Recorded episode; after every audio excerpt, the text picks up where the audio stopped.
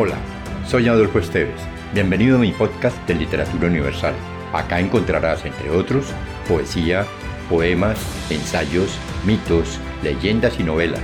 Relájate, atrévete y déjate llevar por el mundo de la imaginación y los sueños.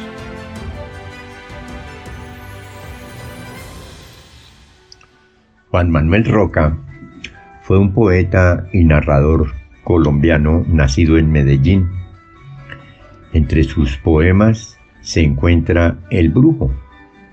Este es el poema. Tocaba el arpa en las rejas de su celda, o tomaba de un vaso sin agua una porción de sed que nunca lo saciaba. Tocaba el arpa en las rejas de su celda. Soñaba que los gruesos barrotes temblaban, que sonaba un galerón con luna entre las palmas. Los carceleros decían que rondaba la locura, pero nadie podría asegurar que no era él quien despertaba los patios con galope de caballos y fantasmas.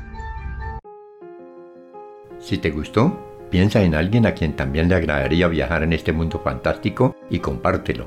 Califica con 5 estrellas este podcast.